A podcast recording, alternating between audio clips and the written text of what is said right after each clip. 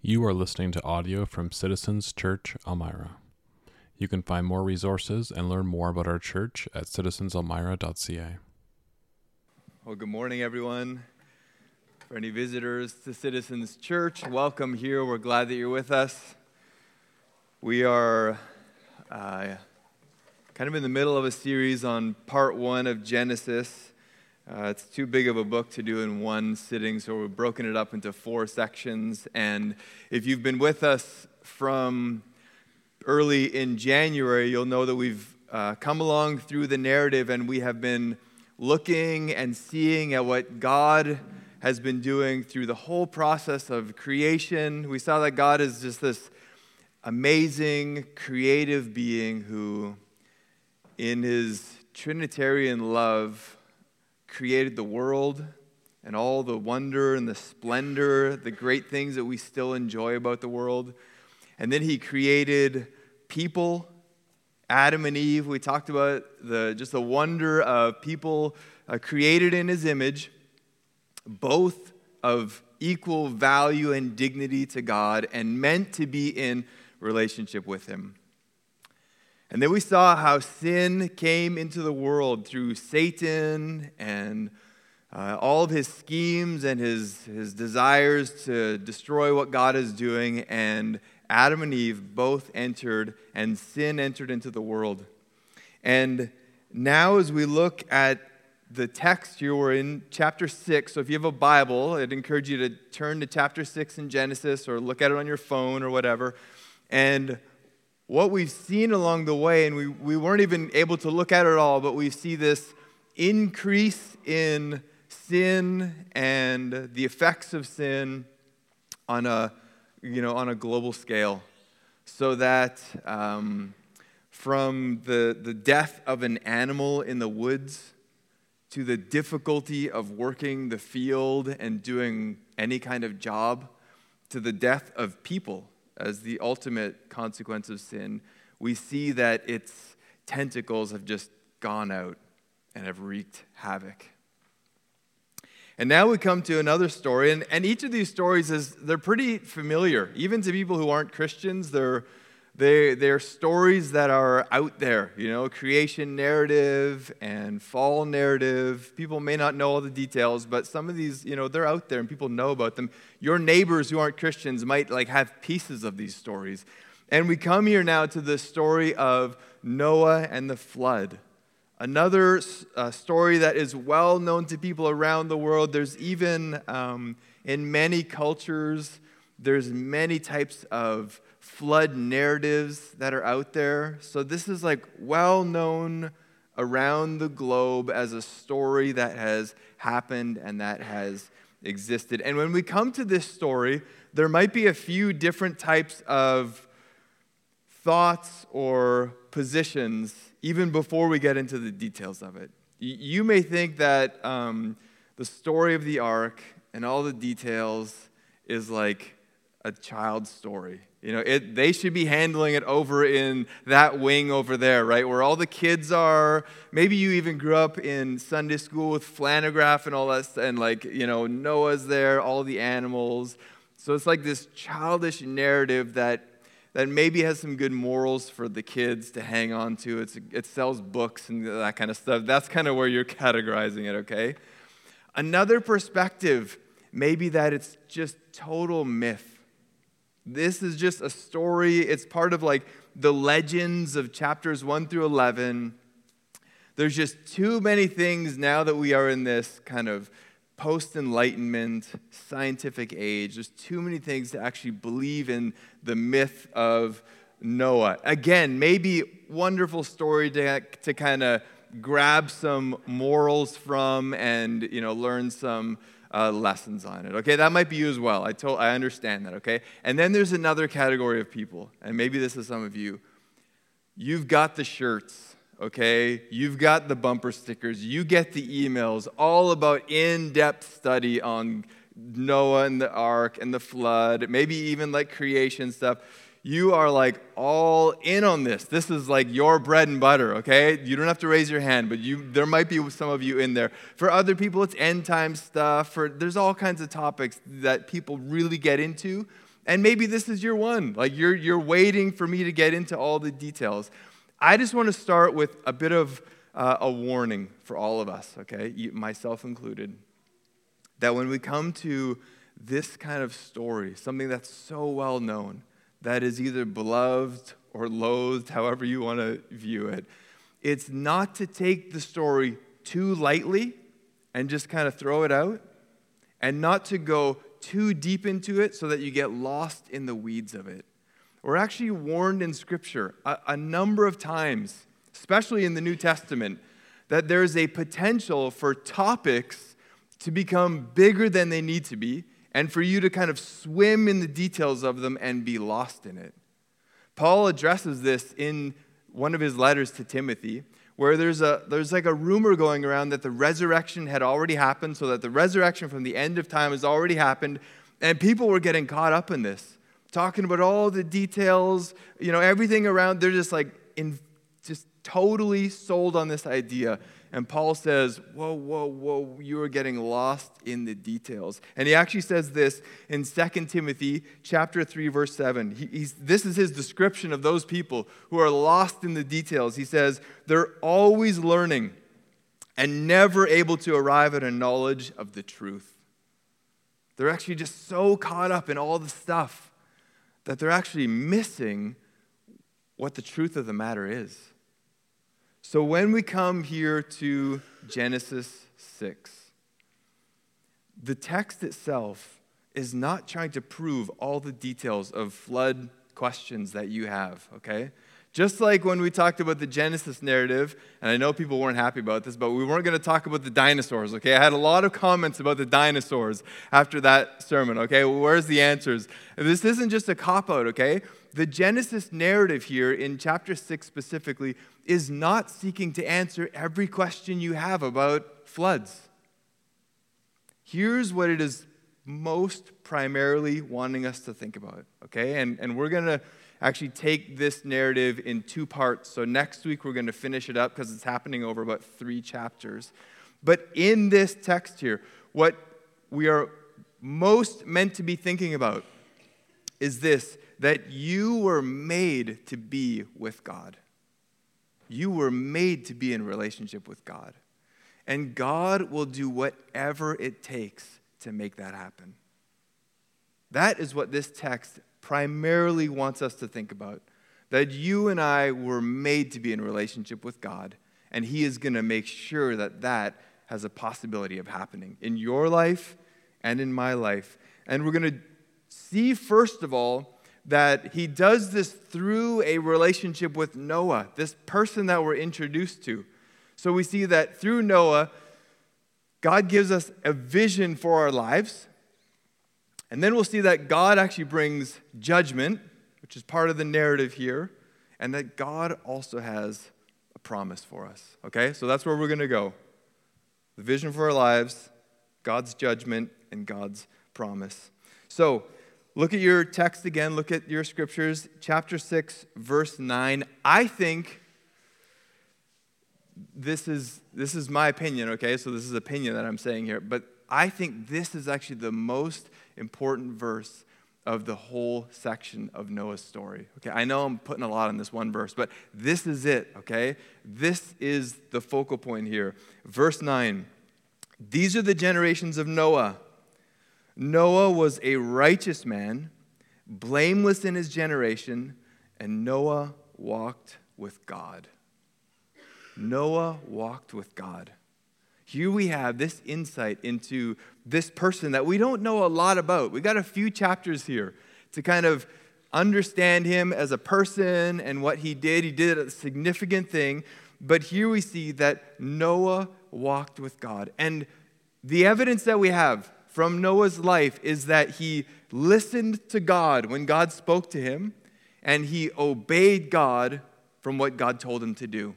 That's pretty much it. Noah listened to the word of God as it came to him, as he was in relationship with him, and then he did, he obeyed the word of God, all that God had asked him to do. And we see this multiple times in the text where it says, Noah did as the Lord commanded. He follows God's instructions. And in the process of doing that, of listening to God, and following God's command, we see that it's described here as Noah walking with God, a, a description that we still kind of use today when we look at the New Testament and when we think of our own Christian lives. We use that kind of language, like walking with God, experiencing the Christian life through a relationship and through the circumstances of our lives. So let me put this out there for everyone to hear and to understand and to kind of get your mind around. You were made to walk with God. That's part of the reason why you're on planet Earth right now. You were created by God to walk with Him, to know Him. But, and we don't have the details here in Noah's life, but that does not just happen automatically. It doesn't just, there's no light switch that you just, you know, I was there at Sunday morning again and I heard that sermon and boom, the light switch is on. I'm walking with God now. It's just that easy. It doesn't work that way. God has actually made it so that we are part of the process of entering in to get to know Him and to enjoy His presence. We walk with Him. So I don't know if anybody has um, planned a, a trip maybe a trip down to a warm place. Maybe some of you, you know, are going to a beach somewhere, or you, you know, you're going to Florida, or maybe Cuba, or I don't know where you're going. But uh, taking a trip somewhere, planning a trip, takes effort and takes like a little bit of foresight. You're not just going to. Very few people would be able to pull this off. Someone's going to be like, I know someone who did this. But none of us are just going to go like Monday morning, I'm going to Cuba. Let's just do this. Come on, pack the kids up. We're going to go to the airport. Here we go. We'll just pull this whole thing together. We're going to make it happen in a day. It, we all know it does not work that way. It is planned out, it takes effort.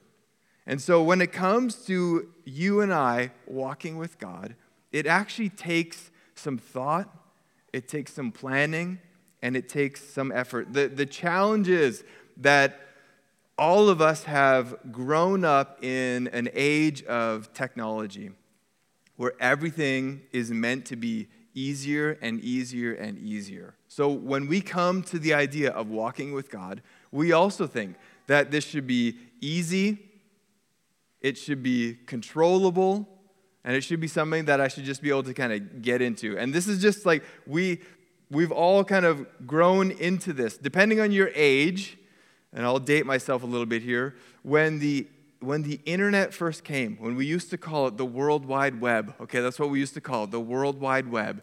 You started by getting onto that through dial up. Do a few of you remember dial up? Where you would use this monstrosity of a computer, okay, and you would tell it to call a place, okay, call the internet somewhere, and it would dial this number, and then you would wait and if it was like available, you'd get on to the World Wide Web. And then you could do something. Who's remembering those days, right? Nobody wants to go back to them, but that was us, you know? We dialed onto it. And now we've come a long ways, and we're all thankful for that. Thank you to all the tech people, you know, who've progressed and, and brought us along to where we can just basically get online anywhere really quickly and really easy.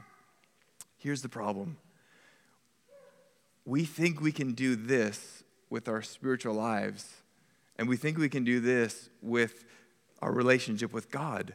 And listen, God is not trying to make this complicated for us, but God has made it so that we enter into a relationship with Him through very deliberate steps. God will not force His way on us. In His love and in his foresight, he does not make us so that he just controls us. He's made it so that we can enter in, we can get to know him by walking and growing closer to him, which most often looks more like hard work, slow, and out of our control. Is that a good sales pitch? Hard work, slow, and out of our control. But listen, in that process, in that process of over time leaning into a relationship with God, practicing spiritual discipline, we actually experience what we see here in Noah's life is a experience of walking with God. A.W. Tozer says this Come near to the holy men and women of the past, and you will soon feel the heat of their desire after God. They mourned for him. They prayed and wrestled and sought for him day and night, in season and out. And when they had found him, the finding was all the sweeter for the long seeking. It was just like sweetness of enjoying a close relationship with God. And some of us think that's not possible. Some of us think that's just something that the ancients enjoyed. That's Noah. You know, that's long time ago. Those people could enter into that. Or maybe that's like the 1800s, or maybe that was your grandma or grandpa because they had lots of time. They could, you know, spend time in the word, they could pray. Let's just let's just say it here. They had the same amount of time that we had the same minutes in a day, the same hours in a day. Some things about their lives were a lot harder than ours. You know what I'm talking about? Like the preparation for things and the work. So here we have from this one little verse a view for God's vision for his people. What Noah has experienced, this walking with God, living in obedience to God, is the vision for God and his people. This is the vision for your life.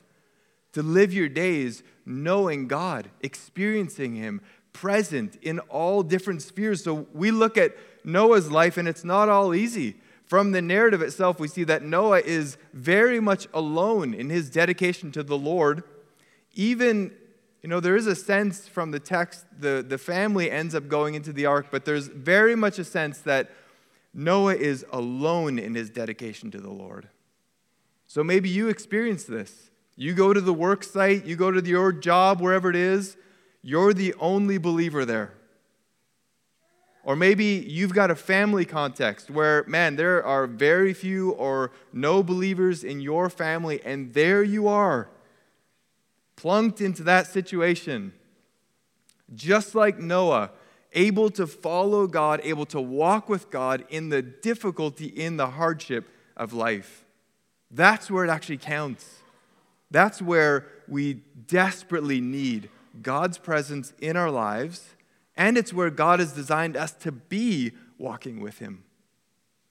But Noah also is, is walking with God in a world that is surrounded by evil that has just been like growing and growing and growing. So look at verse 11 and 12, a, description here of what's happening around Noah as he's walking with God. Now the earth was corrupt in God's sight, and the earth was filled with violence.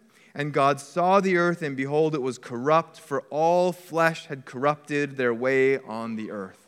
So that's the context that Noah is living in, where sin is growing, the corruption of people's hearts is increasing. Noah's alone in his dedication to the Lord, and God has him there. So we live in Canada in 2024. It may seem like you may even think, like at the end of a, a day or at the end of a week, you're like, wow, everything's just going worse and worse and worse. And the temptation in that spiraling descent is just it's easier to compromise. You know, it's just easier to kind of give in to some things. It's just getting harder and harder and harder as things descend and descend and descend. And into this very context, Noah is a, a example for us. He's not a perfect man. He's not God. It says that he's righteous, meaning that he, he makes right choices. And it says that he followed God and he walked with him. God doesn't expect us to be perfect. He knows that we aren't, but He's placed us into situations, and we are able to, in those contexts, walk with Him to experience this very kind of life that Noah is experiencing here. And so he's walking with God, he's living out the vision of God for his people. And then we come to where we see that God's judgment comes onto this like increasing sin that is existing in the world. So, verse 13 Verse 13 says, And God said to Noah, I have determined to make an end of all flesh, for the earth is filled with violence through them. Behold, I will destroy them with the earth. There's a lot of people that if they hear this story and if they read verses like that, are very troubled by it.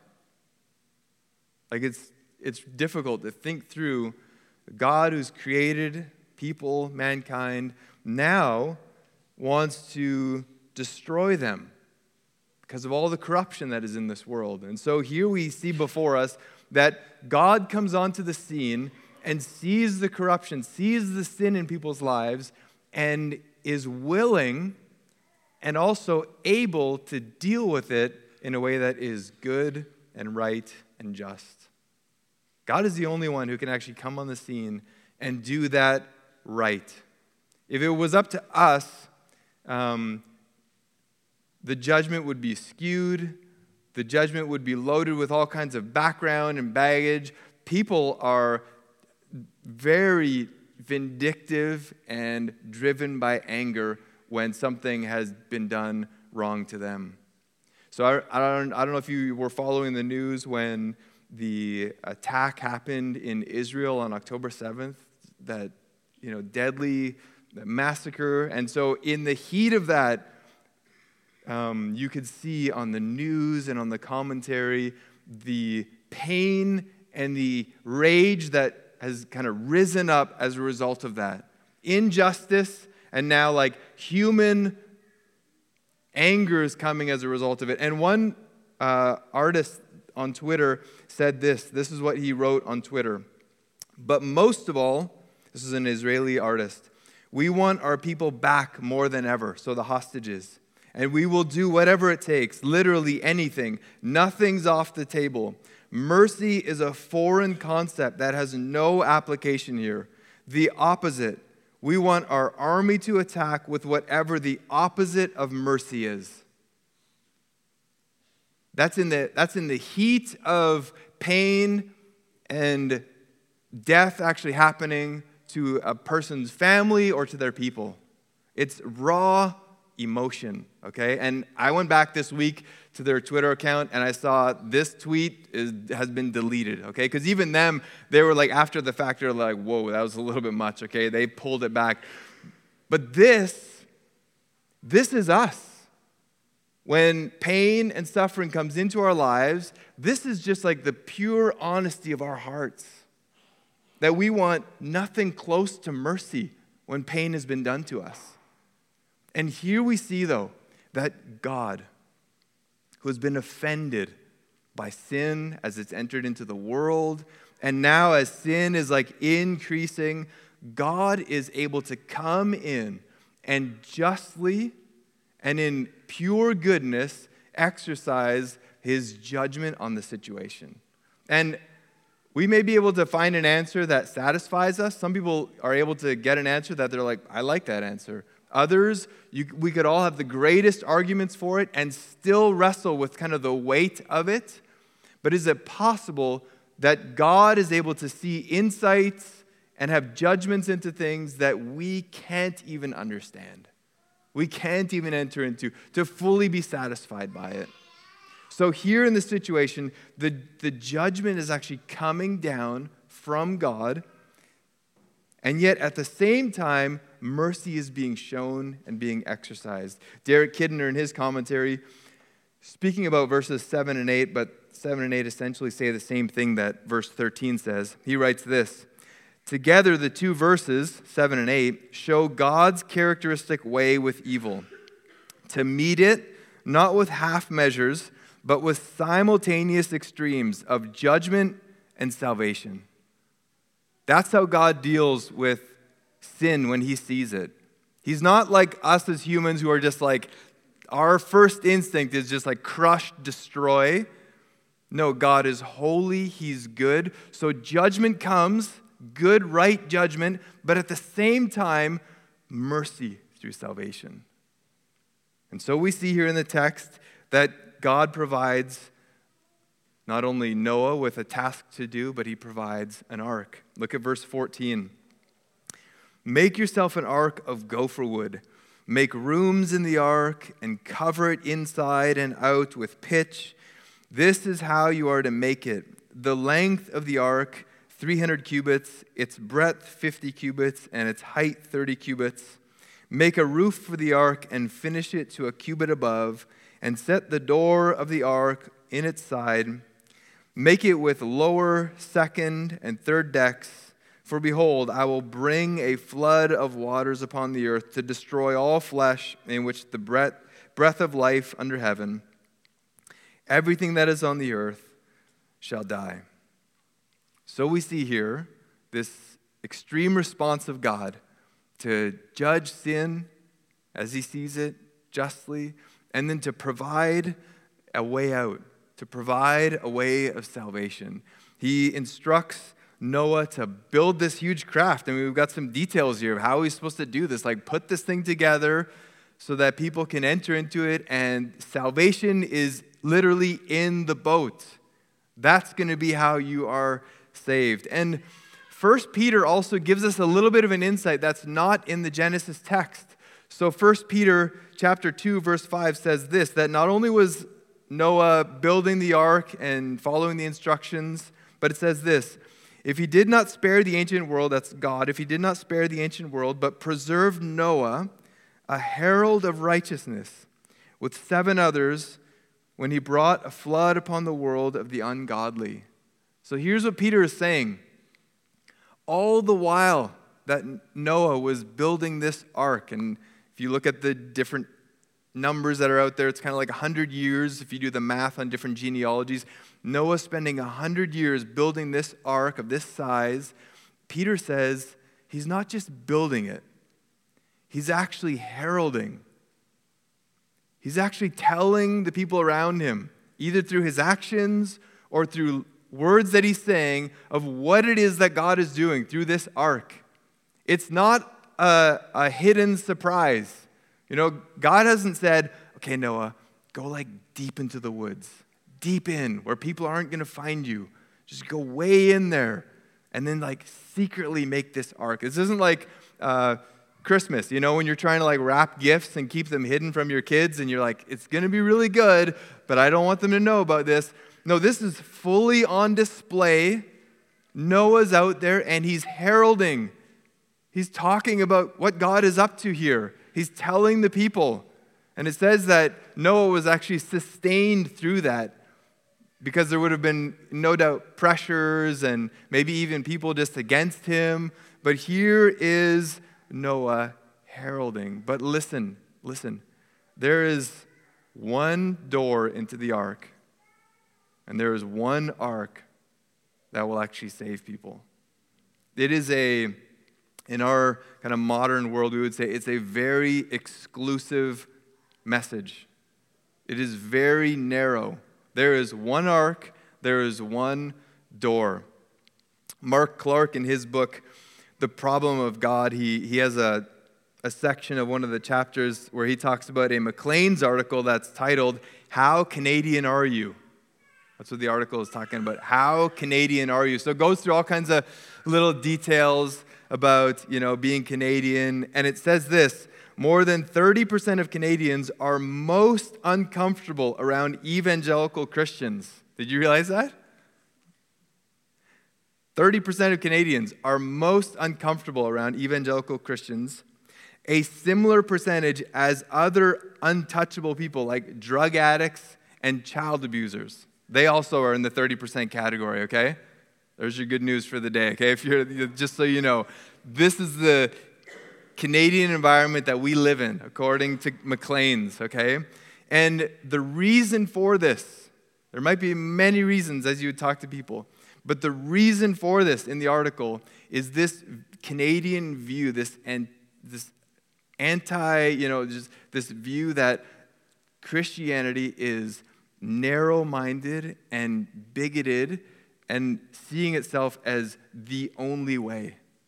And that just strikes at the core of Canadians' like disdain for it. That there could only be one exclusive way. And here we see in the story of Noah and the ark a context of people around there heralding the message, and once again, one way into the ark and one way to be saved from this impending flood that is coming. But listen, if we think about this, we have to realize that exclusivity is not solely a Christian viewpoint. It is not solely a Christian characteristic. If you look at other religions of the world, be it Islam, Hinduism, all of them have aspects of exclusivity to them. If you go down the, the new, you know, the most popular religion nowadays, which is politics, okay? Both the, the left side and the right side, the liberal and the conservative, whatever it is, both sides have aspects of exclusivity to them. Even if you go into like culture war topics like environmentalism, abortion, anti abortion, all these topics that we are not getting into this morning, okay? all of them have aspects of exclusivity to them. So this is not unique to Christianity, but Christianity is extremely clear from the Old Testament to the New Testament that there is one way. Salvation is through one way. And even when we look at Jesus and his teachings, Jesus, the, the prophet and the teacher that almost every religion adores and, and looks at, and even secular people say, man, Jesus, he, I'm down with him. Here's what Jesus says in John's gospel when he's teaching about who he is. And this is a teaching that he does in John chapter 10, verse 7. He says this So Jesus again said to them, Truly, truly, I say to you, I am the door of the sheep. I am the door of the sheep. Verse 8 All who come before me are thieves and robbers but the sheep did not listen to them. Listen to verse 9. I am the door. This is Jesus speaking here. This is his teaching. I am the door. If anyone enters by me, he will be saved and will go in and out and find pasture. It's like that's a way of saying you'll find thriving in your life. You'll find purpose and vision in your life. Verse 10 The thief comes only to steal and kill and destroy. I came that they may have life and have it abundantly. Verse 11 I am the good shepherd. The good shepherd lays down his life for his sheep. Jesus is saying, there, This is an exclusive teaching here. And it was just as radical in his day, and people hated it just as much in his day. But he says, Here's two messages of exclusivity from John's gospel. Here's what he's saying I am the way, and I am good. I am the way and I am good. That's what Jesus is teaching. So when we see in the story of Noah and the ark, and we see, man, there is only one way, and Noah is heralding this message, it is consistent with the rest of Scripture. That there's only one way where we can find fulfillment. There's only one way where we can find like relief from all the weight of the world that we're living in it is through the person of Jesus, who is the exclusive way and is the good way. So, back to the ark. Okay, that was a little New Testament jump in there. Back to the ark.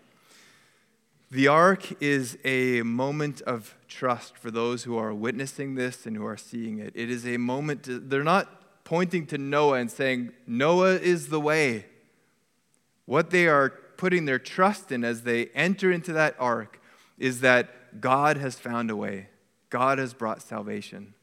And this is what Noah is preaching and is heralding. So God has a vision for us. God brings judgment, but finally, God has a promise. God has a promise. How do you think God feels about all this that's going on? Maybe that's not a question that you've asked yourself. How does God feel when He makes those kind of judgments and those kind of proclamations? We actually get a little glimpse in verse 6. So if you look up outside of the text that we read, you read in verse 6, it gives us this insight into how God is feeling about this situation. It says, The Lord regretted that he had made man on the earth, and it grieved him to his heart. It grieved him to his heart. That word grieved there can be translated pain. Maybe your translation even says that, this idea of pain. But it, it literally means to suffer from emotional pain. And another, kind of going back to the original Hebrew, means deep, unfulfilled longing.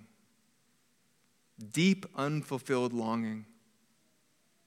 Because sometimes we come to this text and we think, when God is exercising his judgment here, when the flood is coming, like that, he's sitting there in glee, just enjoying all that's happening here, seeing this kind of destruction.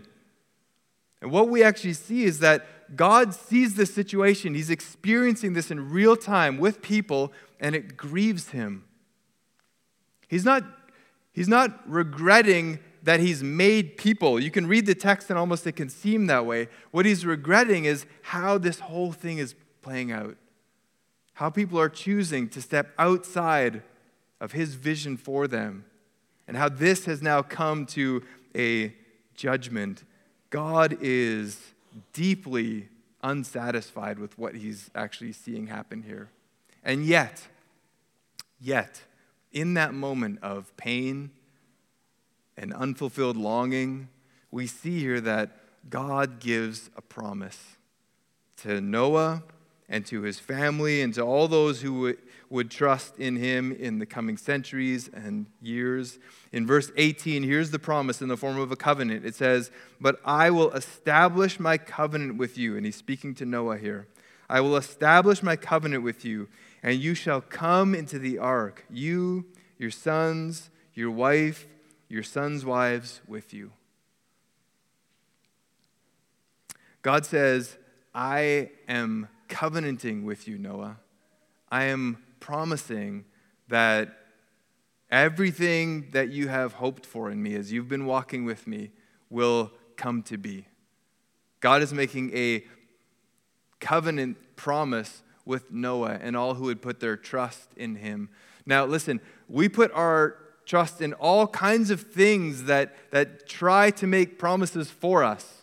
You know, maybe it's a career, the, the work that we're doing. We're just like hoping that that's going to bring satisfaction, it's going to bring success in our life, and we're just going to like hang on to that thing as long as possible. It's got all kinds of promises for us.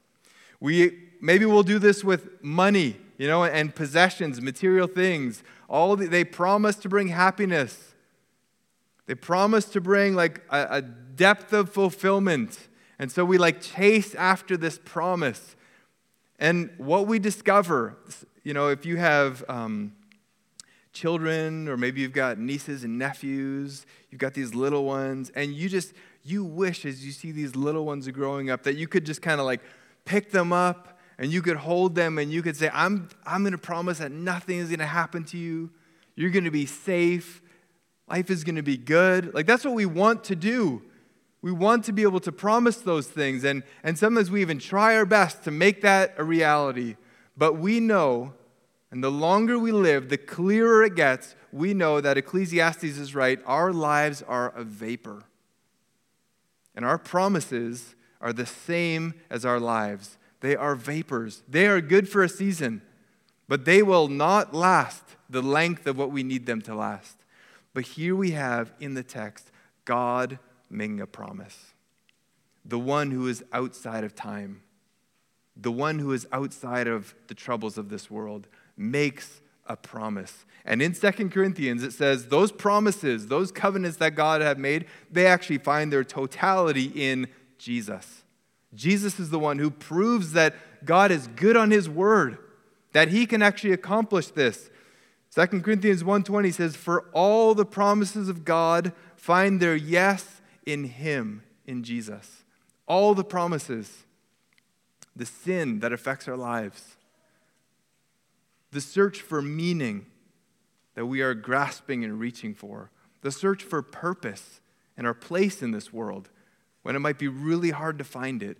All those promises find their fullness in Jesus himself. So, as we look this morning and as we think about what God did through the ark and through preparing Noah and his family to make this thing, just remember all of it is pointing to Christ. all the promises that Noah was able to experience and taste, we can experience them and taste them as well in the person of Jesus Christ through his death on the cross to cover for our sins, and now through his life as he's been raised to life. Let's pray together. Lord, we thank you for this story, this amazing story that gives us a foundation for trusting in you, the one who can hold all promises in his hands securely. Lord, I pray this morning, Lord, if there's someone here who's never put their trust in you for their place in this world, for dealing with sin in their lives, Lord, I pray that today would be a day to put their trust in the one who carries his promises through to the end. And Lord, if there's a, a believer here, a Christian here who's struggling, who's just finding it really hard to put their trust in you, God, through the Holy Spirit, I pray that you would give them a sense of assurance of your goodness, your strength, and your ability to be mighty for your people. We pray this in your Son's name, Jesus. Amen.